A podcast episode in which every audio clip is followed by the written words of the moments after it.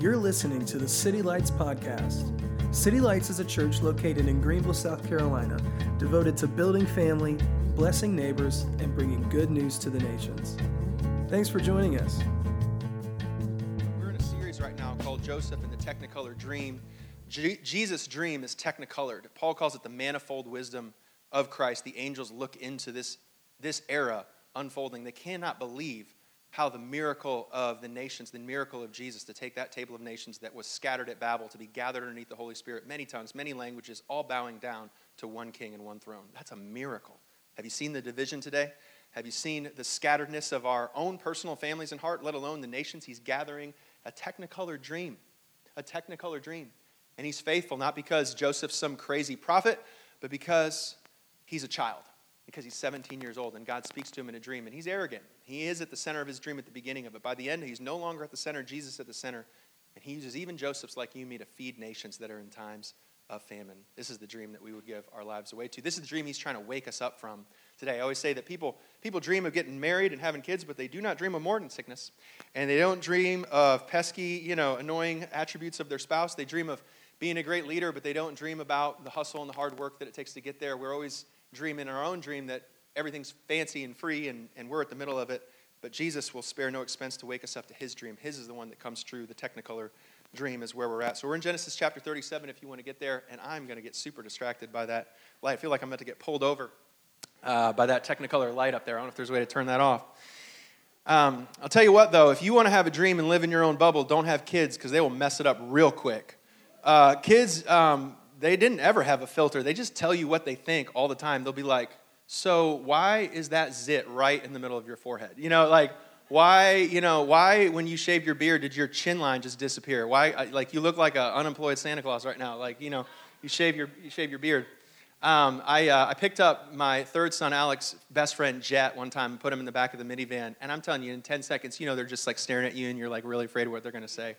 I'm in the rearview mirror looking at him and he goes, he goes, your dad's beard is weird. And I'm like, I'm already sensitive about it. I know that like it's just not it's patchy, but it's again, I look like an unemployed Santa Claus, you know, if I shave it off and kids get scared about it, you know, so it's like I just leave it up there.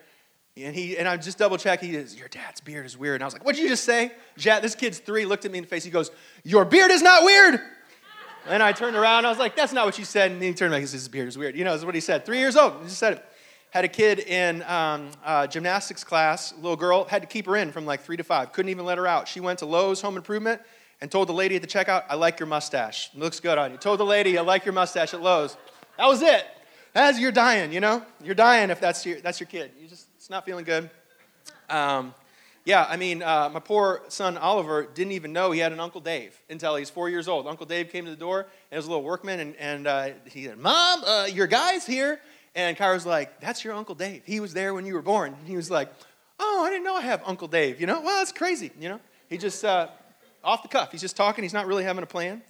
Um, there was, there was one time uh, when uh, Mia, our little niece, who's like 22 now at Clemson, um, she's sitting there and she's watching Dora the Explorer and uh, just drinking juice boxes and turned to Kyra and she, and she said to Kyra, You know, if you ask the Holy Spirit to come down on you, God will send the Holy Spirit on you.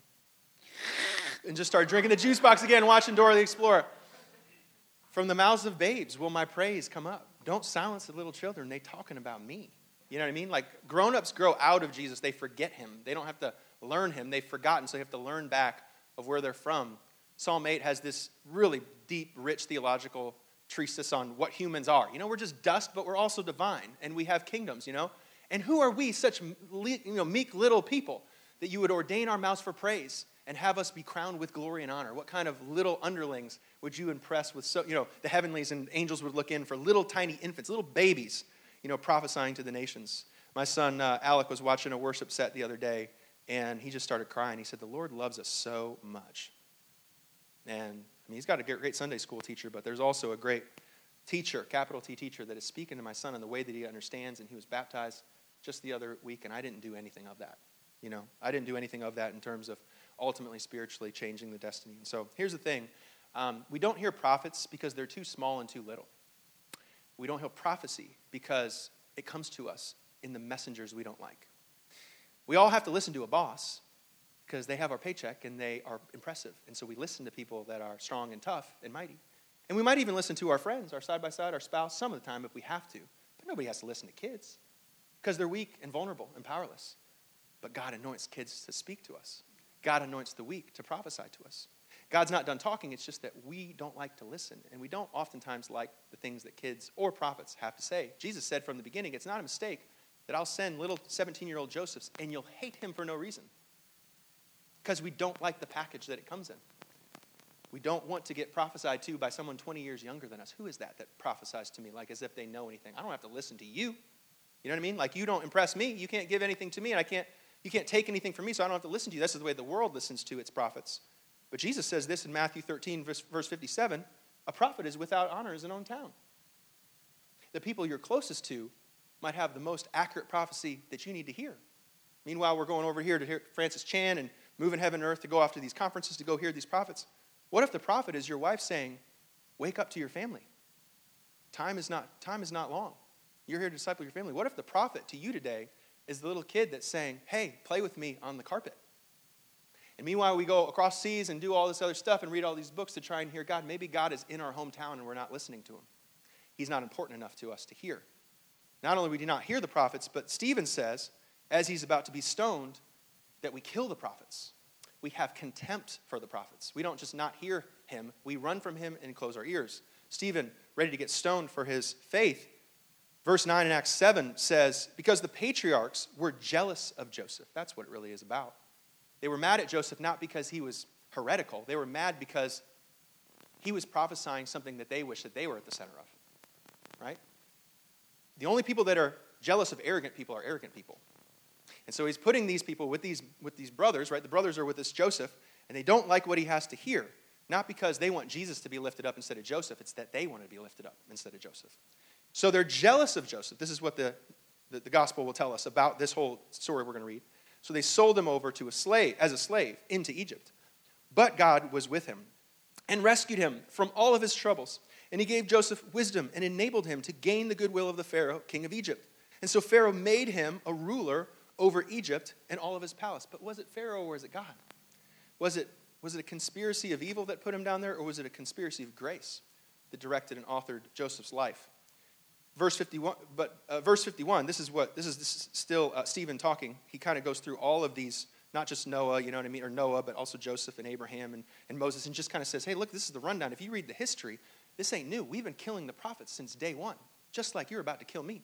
Because people, it's not that people can't hear the prophets. They just don't like what, he's, what they have to say.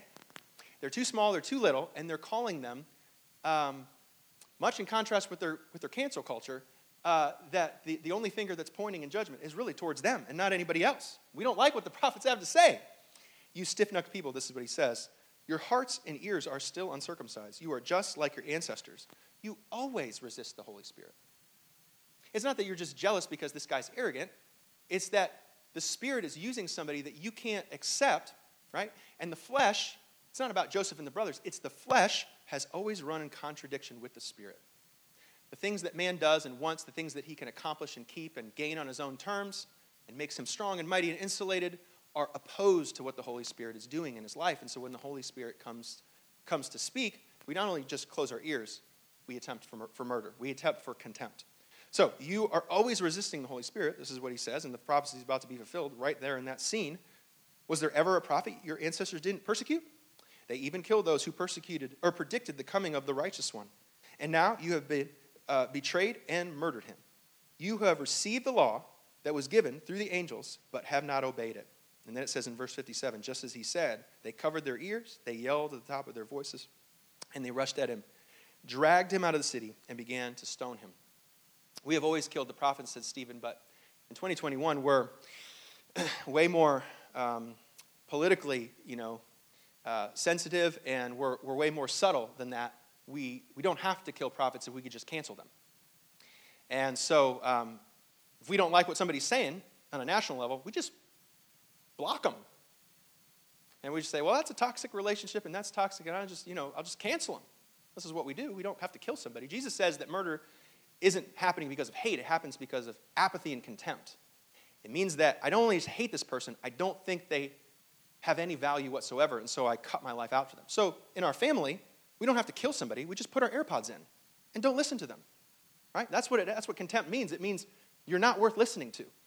And so, and so this idea is that we have, it's not a new thing that we are killing the prophets. We've always been killing the prophets. And might I just add, kind of as a maybe observation on a, on a cultural current events level, if we can cancel a scapegoat, we don't need a lamb. If we can find somebody like a Jeffrey Epstein, right, or some political party or some figurehead, and we can blame and cast all of the problems of our society, that guy's the problem because he's a womanizer and he's a toxic guy and da da da.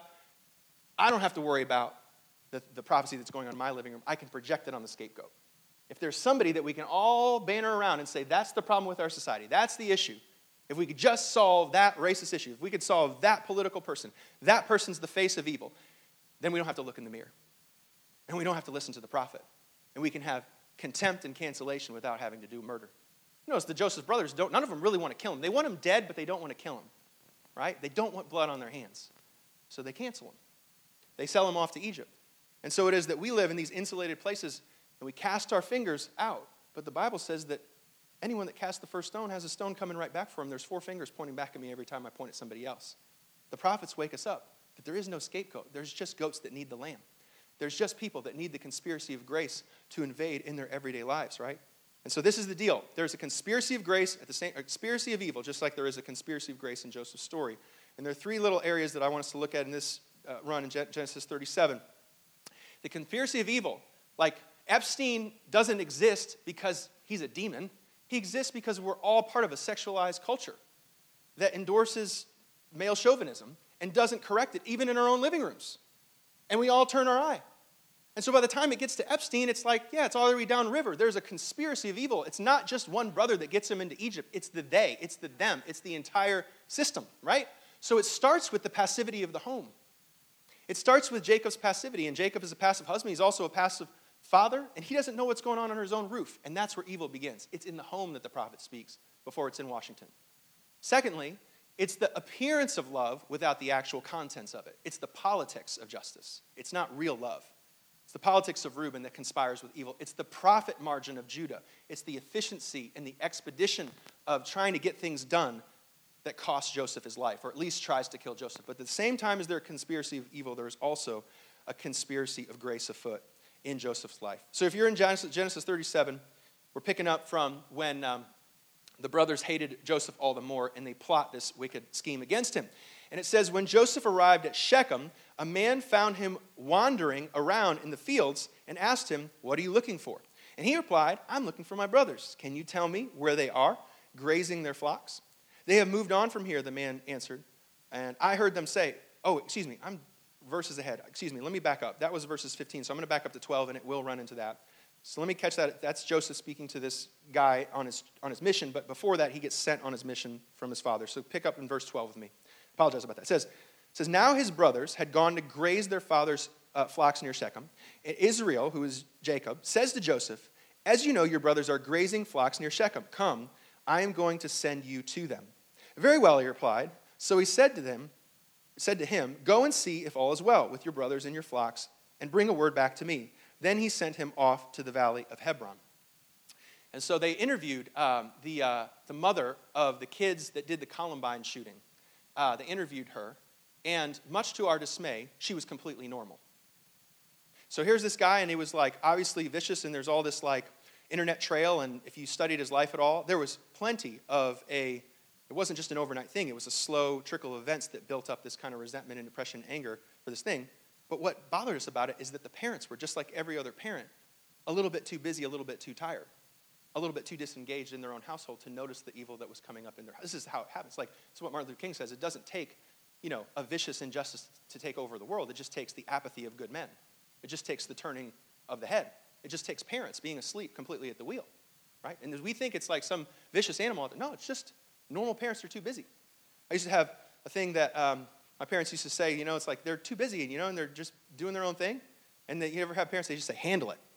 You know, the two little kids, they come and fight, they say, handle it. Well, I get it. You know, parents are exhausted, they're tired, they're distracted, they got all this stuff, they're, they're busy doing their own thing. They say, handle. And what handle it means is, I just want you to bring back a good word. I mean, can you just go back in your room and settle it with your brothers? I don't really care why you're anxious. I don't really care why you're insecure. I don't really know what's going on in your school or in your life or what your friends are doing. I just want you to handle it. I want you to go get me a good word. I don't want any more bad words. I don't want any more of that. So come back, go find your brothers, go handle it, go get a good word. This is the soil of where injustice and evil and stuff begins to perpetuate because it's fatherless children. It's shepherds that feed themselves, right? It, it, it's, it's that for, for the kingdom of heaven to abound and expand, it takes more than the church just to say, call me if you need something. Probably the people that are most voiceless and victim are not in this room. And if the nature of the church and the nature of the shepherding within the church and the leadership within the church is call me if you need something, there's weak and vulnerable people that are going to pay the price the way that Joseph does just because a parent turns their head. Did you know that most people that are sexually abused, they're sexually abused within like a 10 foot radius of their parents being in the house? Because the parents are just oblivious and they just want a good word. They just want a good book and a good beer and they just want you to handle it. Right? So this is where evil begins. It's not Jeffrey Epstein. It starts in the home. It starts in the church. It starts with the neighbor. Where's that guy that hasn't been to your city group, right, in six weeks? And we have these boundaries of earphones, right, and iPhones, and everybody's in their own thing. Jesus says murder doesn't start because you hate someone. Murder starts because you stop caring, because of apathy, because of contentment and contempt.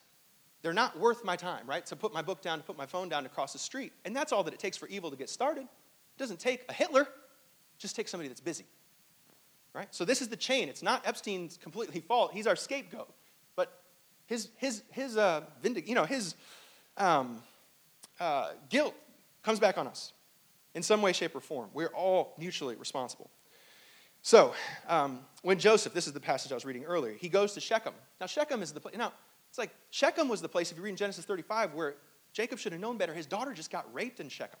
It's not exactly the best place to send a 17 year old kid to go wander around in the field, especially when you know that the brothers hate him. And so he sends, you know, little Joseph down there. And not only was the daughter raped, but all of the brothers like got angry at the people that raped him and killed all of them. So kind of not kind of the hood right now. Not a great spot, right, to just send your kid wandering around. Right? So he goes down there. He says, What are you looking for? He says, I'm looking for my brothers. And this guy just sort of shows up, right? So this is the plan. It's a conspiracy. It's a plot of evil that involves multiple people. It's not just one evil guy, scapegoat guy. It's, it's the human ideal. It's the flesh that contends with the spirit. But there's also a conspiracy of grace. Because everybody that reads the Bible knows you don't just stick random guys places. Every time you see a guy in the Bible, it's like the father of this and that, and the daughter of this and that, and from this town and this town. There's no identification. It's just a guy. Usually that's like an angel. I'm not really here to say that, divinely speaking, but it certainly is a guy that changes the trajectory of the story because if Joseph doesn't get redirected by this guy, he probably gives up and just goes back home.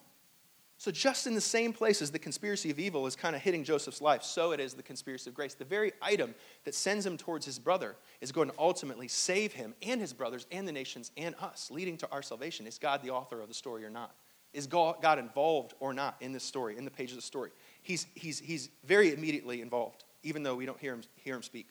So Joseph went after his brothers and he found them near Dothan, which is like in Asheville, right? He just sent them really far away. He went up like 40 miles and then another 15 miles or something. It's really, really far away. And he finds these needle in the haystack. And they see him from a distance. This is the plot, right? Like, why is the Bible including it that he's like a distance, maybe, what, say 20 minutes away? How long can eyesight go at the pace of a 17 year old walking? It wasn't just like a, a crime of passion, it was a calculated murder plot right? That he's thinking about this. So they're thinking about it, and it switches from any brother to they. So they start planning, they start plotting. Here comes that dreamer, they said to each other. Come now, let's kill him. Throw him into the cisterns and, and say that wild animals devoured him. Then we'll see what comes of his dreams. Yeah, there's this, um, this movie called Envy with Jack Black and Ben Stiller. And basically, the premise is that Jack Black has this plan to make like a bajillion dollars by like changing poop into something and like using it for fuel. And Ben Stiller's like, you idiot, you know what I mean? Like, sometimes the craziest people will have the smartest ideas, I guess. He's like, you idiot, I'm not going to do that. Well, of course, next thing is six months later is on the screen, and like Jack Black, of course, makes a bajillion dollars and like rides up on this white horse and just keeps like rubbing it in, and his kids are like, you're great. And the other kids, guy, you know, love the guy. He's like, how come you don't have a horse and all this kind of stuff, right? So the whole movie's set up on envy. And this is the premise, right? Because we can all get along with Jeff Bezos. Like, that's fine. But if your brother, and let's say, you know, you guys both make 30 grand a year, tomorrow runs into some money, and now he's making $500,000 a year, you're telling me you're not a little bit upset about it. That's not like you know, Steve Jobs, that's an idiot that you're sleeping. You were in bunk beds with that kid, you know, giving each other wet willies, and now he's coming in with 500 grand a year. There's like, you're a little bit upset, right? Like we have these grades, like we, we, can, we, can, we can deal with some people being above and below, but when there's mobility, right? Come on, you tell me that that wouldn't bother you a little bit. Now that your brother and your kids' brothers have it off, and now they're going to Harvard, and your kids are trying to go to community this and that. Like, tell me that that's not going to bother you a little bit, right? This is the nature of envy, right?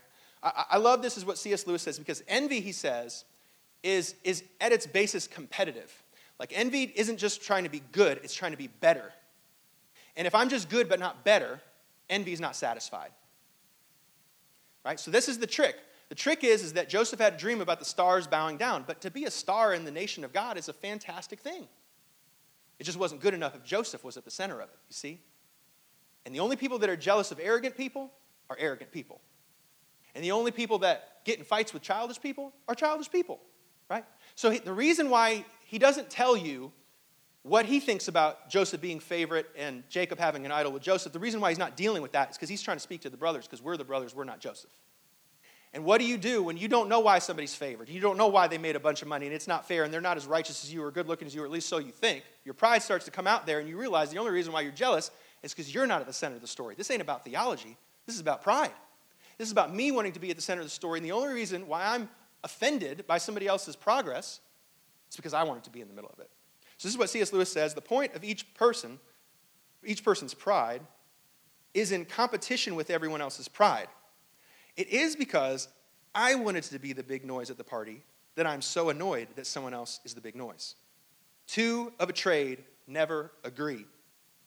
Like a selfish person can get along with an unselfish person, but two selfish people, they ain't gonna work.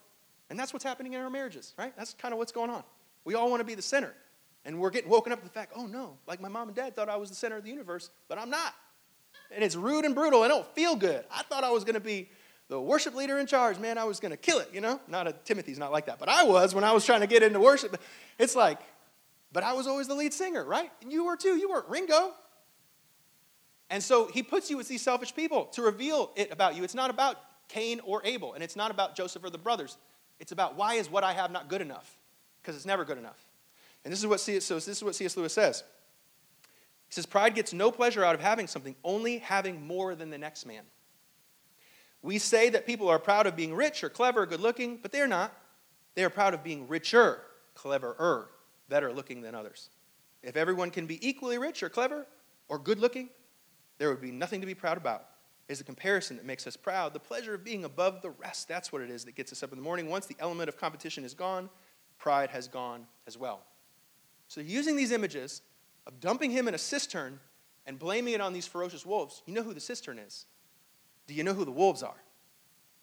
The cisterns are from Jeremiah. They're empty graves. They're places that are supposed to catch water, but they're leaky. So it doesn't matter how much blessing and how much water and how much of the Holy Spirit and how much of your kids and how much wealth and how much stuff that you have, it's never enough. That's the empty cistern that they throw Jacob or they throw Joseph into.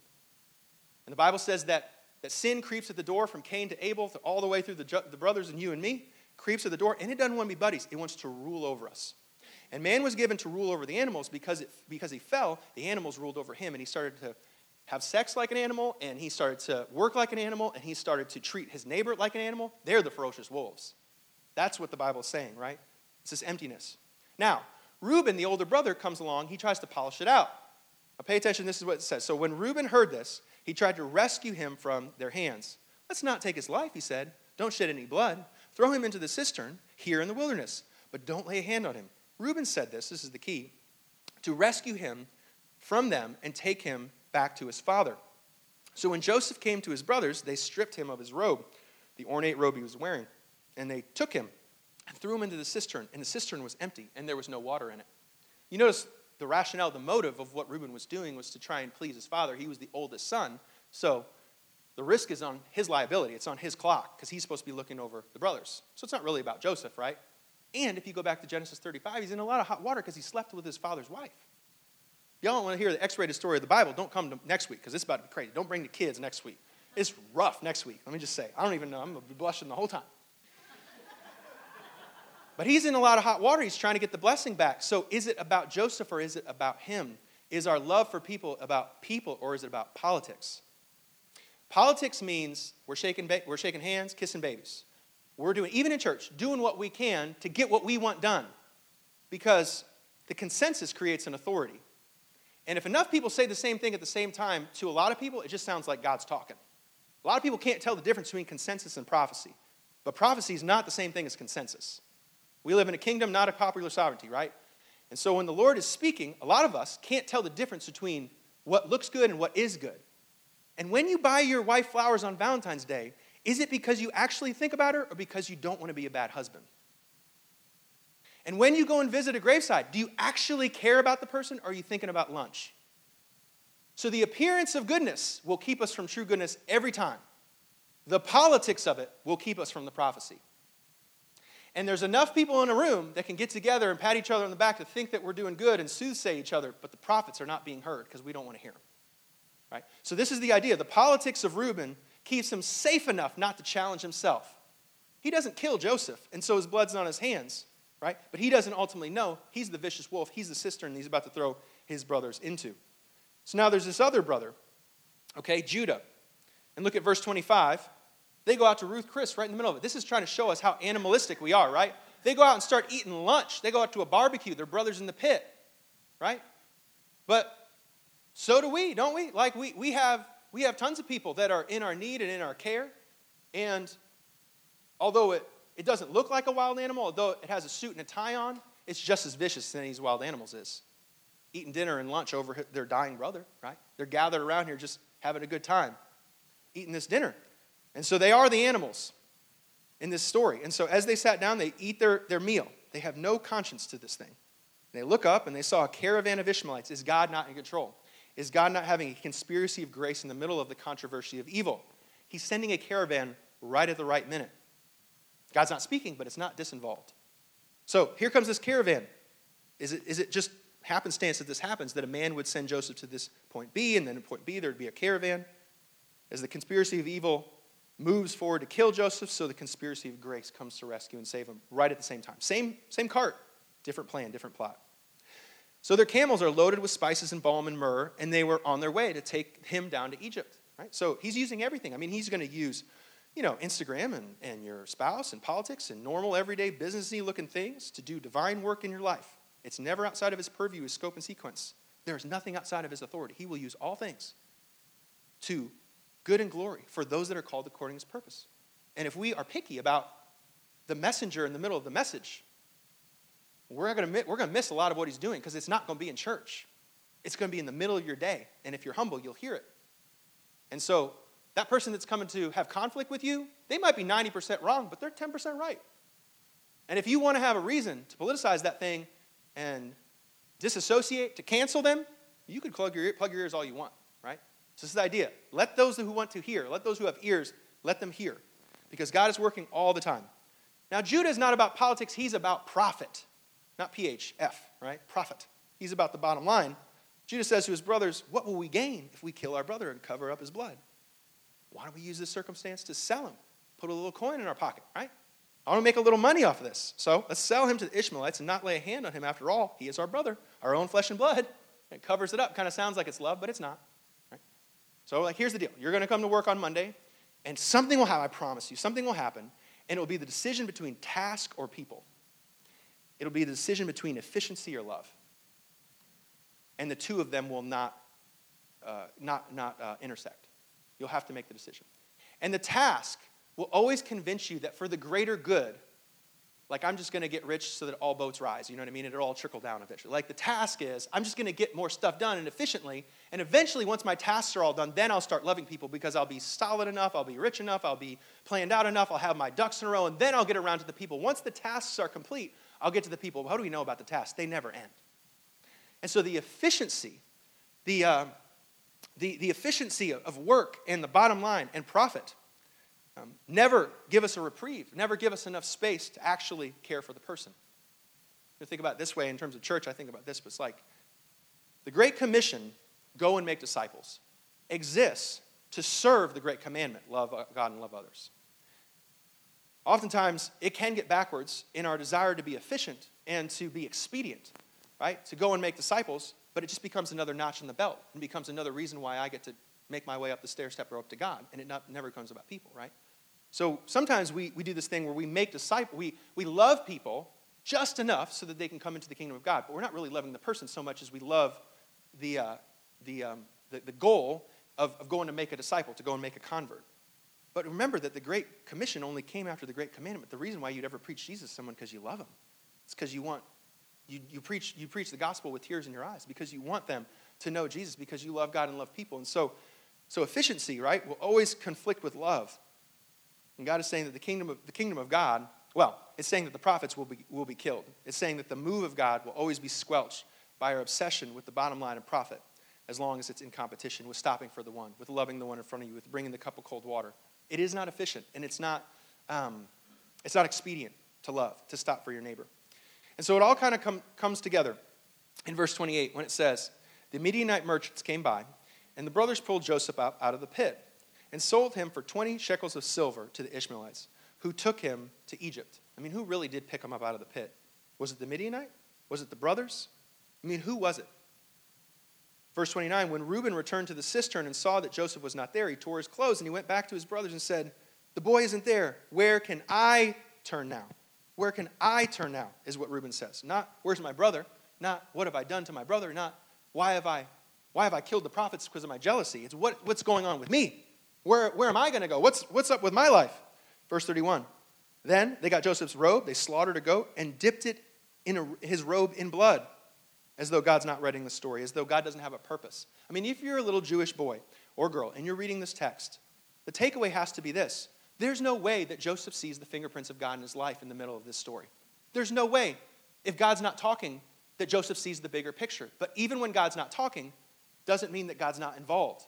He is on every page and in every chapter and in every hour of your life. And even when you don't see it and don't recognize it, his sovereignty is still prevailing. There is a conspiracy of grace that over, over, overcomes the conspiracy of evil and the plot of evil that's come across against Joseph's life and yours. And so this, this robe of blood casts a prophetic image, right, towards a blood that's not only going to forgive Joseph or forgive Joseph, but his brothers and save them as well.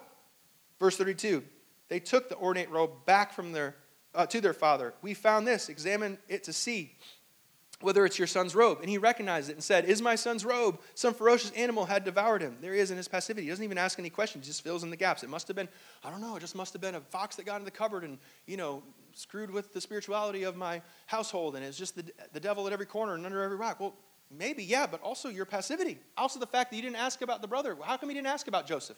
What do you mean? Which animal? Where is it? Can I see it? He's not leaving his home to go and find out where his brother is. He just wants, he just, I don't know, he just wants a better word. He doesn't want to have to deal with it. And so the father kind of echoes the same lament as Reuben does here in verse 34. So Jacob tears his clothes, and woe is me. He puts a sackcloth on. He mourns his son for many days. All of his sons and daughters come to comfort him, but he refuses to be comforted. No, he says, I will continue to mourn until I join my son to the grave. So the father wept for him. Meanwhile, the Midianites sold Joseph in Egypt to Potiphar, one of Pharaoh's officials, the captain of the guard. The dream wasn't offensive um, to the brothers because it was politically incorrect. It was offensive because they weren't at the center of it. And the father wasn't at the center of it. And all of us, right, in the beginning of when we launch off into our life and into our dreams, the reasons why we have so much offenses and, and hard heartedness, and the reason why we get into you know, toxic relationships, and the reason why we don't have compassion, we can practice contempt as well, is because we don't want to hear it. We don't want to hear the dream that wakes us up to put Him at the center the one that convicts us about loving our neighbor, about putting our phone down, the one that convicts us about our own passivity, politics, our profit, our bottom line. We don't want to hear it. We're too busy, we're too important, we're too ambitious after our own dream. But Jesus, even, even in our blindness and our deafness, is working out an authored story. It's like, why didn't Joseph die in the pit? Who really did rescue him out of it? Who put Joseph on the cart? Who sent the man? Who sent the cart right at the right time? I mean, who's really in charge of this story? Is Joseph writing the story? Are the brothers writing the story? Is Satan writing the story? Who's writing? Who's the author and the perfecter of this story? Jesus, right? He was sent by the Father on a mission. But the Father that sent him wasn't ambivalent to his kids. My sheep know me and they know me by name, and I call on them. And I'm not like the hired hand. I care for them and I lay my life down for my sheep. This is what the Father does. Right? So Jesus sent, and he doesn't wander. He goes straight to the desert. He's tempted without sin. And he finds his lost brothers wandering around in the desert. And he pleads the fifth for him. The same way that Joseph doesn't have one quotation in this, in this narrative is the same way that Jesus has no defense for himself. He lays his life down willingly. And he stayed in the pit for three days. He did not resurrect himself immediately out of the pit to save himself. He died so that Joseph could be saved. And, and Jesus took the, took the cross so that Joseph could get the cart. This isn't a free rest, restoration project. This isn't a free salvation project. There was somebody that paid for it. There was a prophet that died at the hands of prophet killers like us, right? And, it's not just society in Hollywood that kills prophets, it's us. We've killed the prophets. We have blood on our hands. We're the one that killed Jesus, and he's the one that speaks a better word than Abel. And Jesus became sin on our behalf that we would become the righteousness of God. This is our Jesus. This is the gospel. He, he, is, he is writing, he is authoring and protecting, uh, he is authoring and perfecting the story. And so this is what visited us today in the middle of our mundane, you know, April 18th type of a day. It's my mom's birthday, by the way, so it's not just totally mundane. It's a great day. But we can't hear what he's saying all the time. Just because he's not verbal doesn't mean he's avoiding, doesn't mean he's not involved. Just because we can't see the fingerprints initially, and because that cart looks awful looming to go down to Egypt, kind of looks like God's not doing his job. When the brothers all have to say, kind of looks like he's like the enemy's winning, doesn't it? When that guide, you know, could have sent him back to his father, who would be safe and sound, sent him on a detour to Dothan to go and find. It seems like the world is tipped towards the scale of evil, but Genesis will prophesy to us, probably the most important prophecy we ever hear out of the book, right? Genesis 50. Even what the enemy meant for evil, he's turning for good. It's, it's, in, the, it's in the broken depravity, busted up politics, COVID issue that we're in, marriage strife that we're in. He's not avoiding it, he's using it. This is who he is. He's a, he, he uses, he turns evil. He doesn't detour evil. He doesn't just like squelch evil right in the age. He uses it. And even when we can't hear him, doesn't mean he's not involved. The prophets are speaking if we have ears to hear it. And the choice is, is that you know, we're either awake to it or not. And this is what he's doing. He's waking us up to his dream because our dream is too small. And because our dream is not to have a little solar system around us where our wife and kids are trophies for our pleasure and goodwill, we're meant to be solar systems to the sun.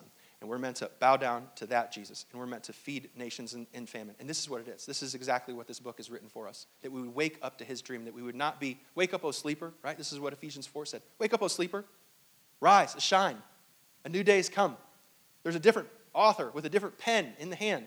And he's writing in the middle of this corruptive narrative. He's writing a, a rescue operation right in the middle of our pages, right in the middle of our mundane April 18th to write a redemption story to cart us off, to be sent into the nations, not for imprisonment, but for uplifting and for feeding the nations. This is why you're in Greenville, South Carolina. This is why He sent you into Greenville. Is why you're alive today and not in heaven, is to feed nations in famine. You know, people are in a love famine right now. There's people that would just die to have a word of encouragement.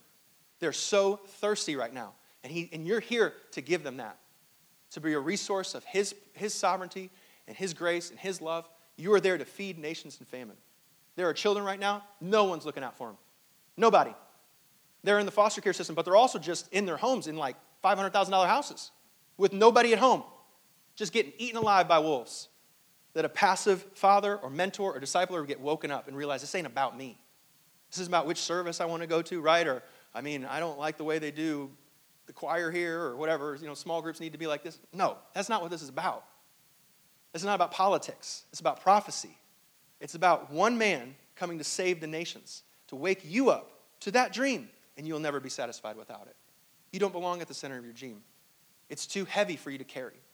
He's the center of the dream, and that's the only dream that will be awoken to a manifold, multicolored, multi ethnic, multi socioeconomic status, a miracle in the midst of Greenville, a manifold wisdom that people would look into and marvel, angels would look into and marvel about the manifold dream of God sitting around the table, royal priest into the nations, salt and light mysteries of heaven, prophesying to the nations out of babes and infants, singing praise and seeing honor and glory crowned on our heads as though we deserved it, as though we weren't the ones that killed Joseph in the first place.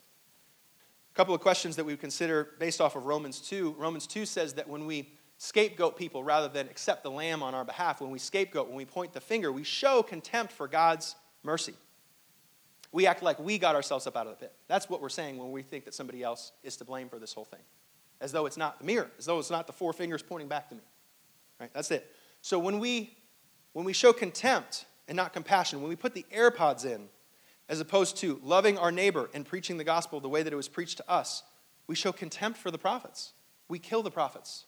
The way that Stephen says we always do it. We show contempt for his, for his kindness. And so, where am I, you know, on this thing? Where am I passive instead of honoring? The opposite of, of, of, of, of contempt is not just acceptance, it's honor, it's, it's value for every living thing. C.S. Lewis says we don't walk by anybody today that isn't eternal. And it's the people we snub, and it's the people we judge, and it's the people we look down on that are our target places for grace, either because they're going to issue our grace or because we're going to help to issue theirs. And he's not a top-down, you know, pyramid scheme on this thing. Like, it's, it's, it's a very three-dimensional process of engaging the people around us out of passivity and into honor. Romans 12 says if you understand the gospel, you love everyone and you honor. You honor, you find value, you find image bearing in every person that you ever cross. And so, this is the call of grace, the, the conspiracy of grace that wakes us up in this dream.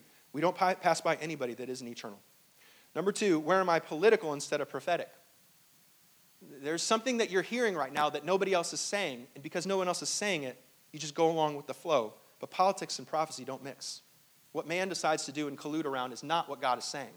And so let the minority, God is the majority in every issue, even if he's the minority. And if he says it, then you go with what God says and you dump your fear of man at the door. You just go for it, right? Because this world cannot afford more politics. The reason why this generation is so upset and upside down and, and, and depressed and, and anxious is because it's run by politics.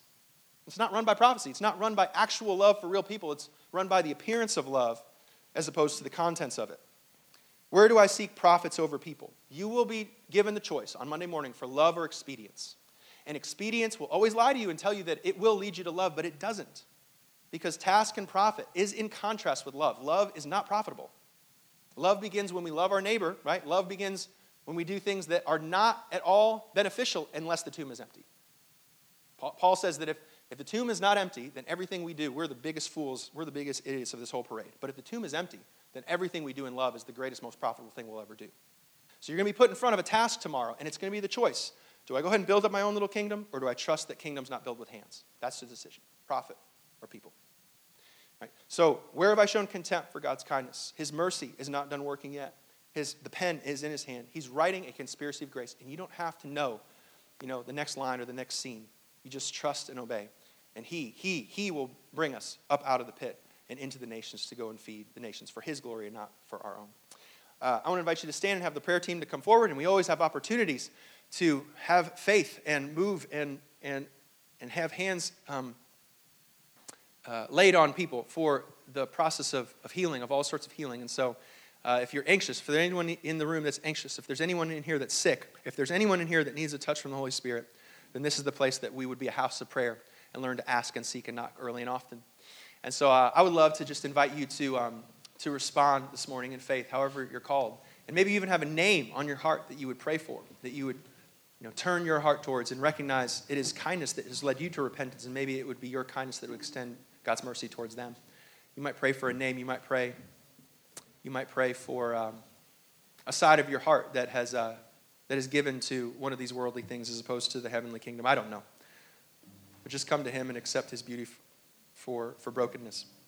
But Lord Jesus, we come to you from this scripture, and it's just always relevant. The scripture is always relevant, and it always has the last word. And so, Lord, that you would be truthful and everyone else be a liar. Lord, would you turn us in this generation from this, these evil days Lord, turn us towards the prophets, towards the ones that would love God and love others, that would act justly and love mercy and walk humbly with God.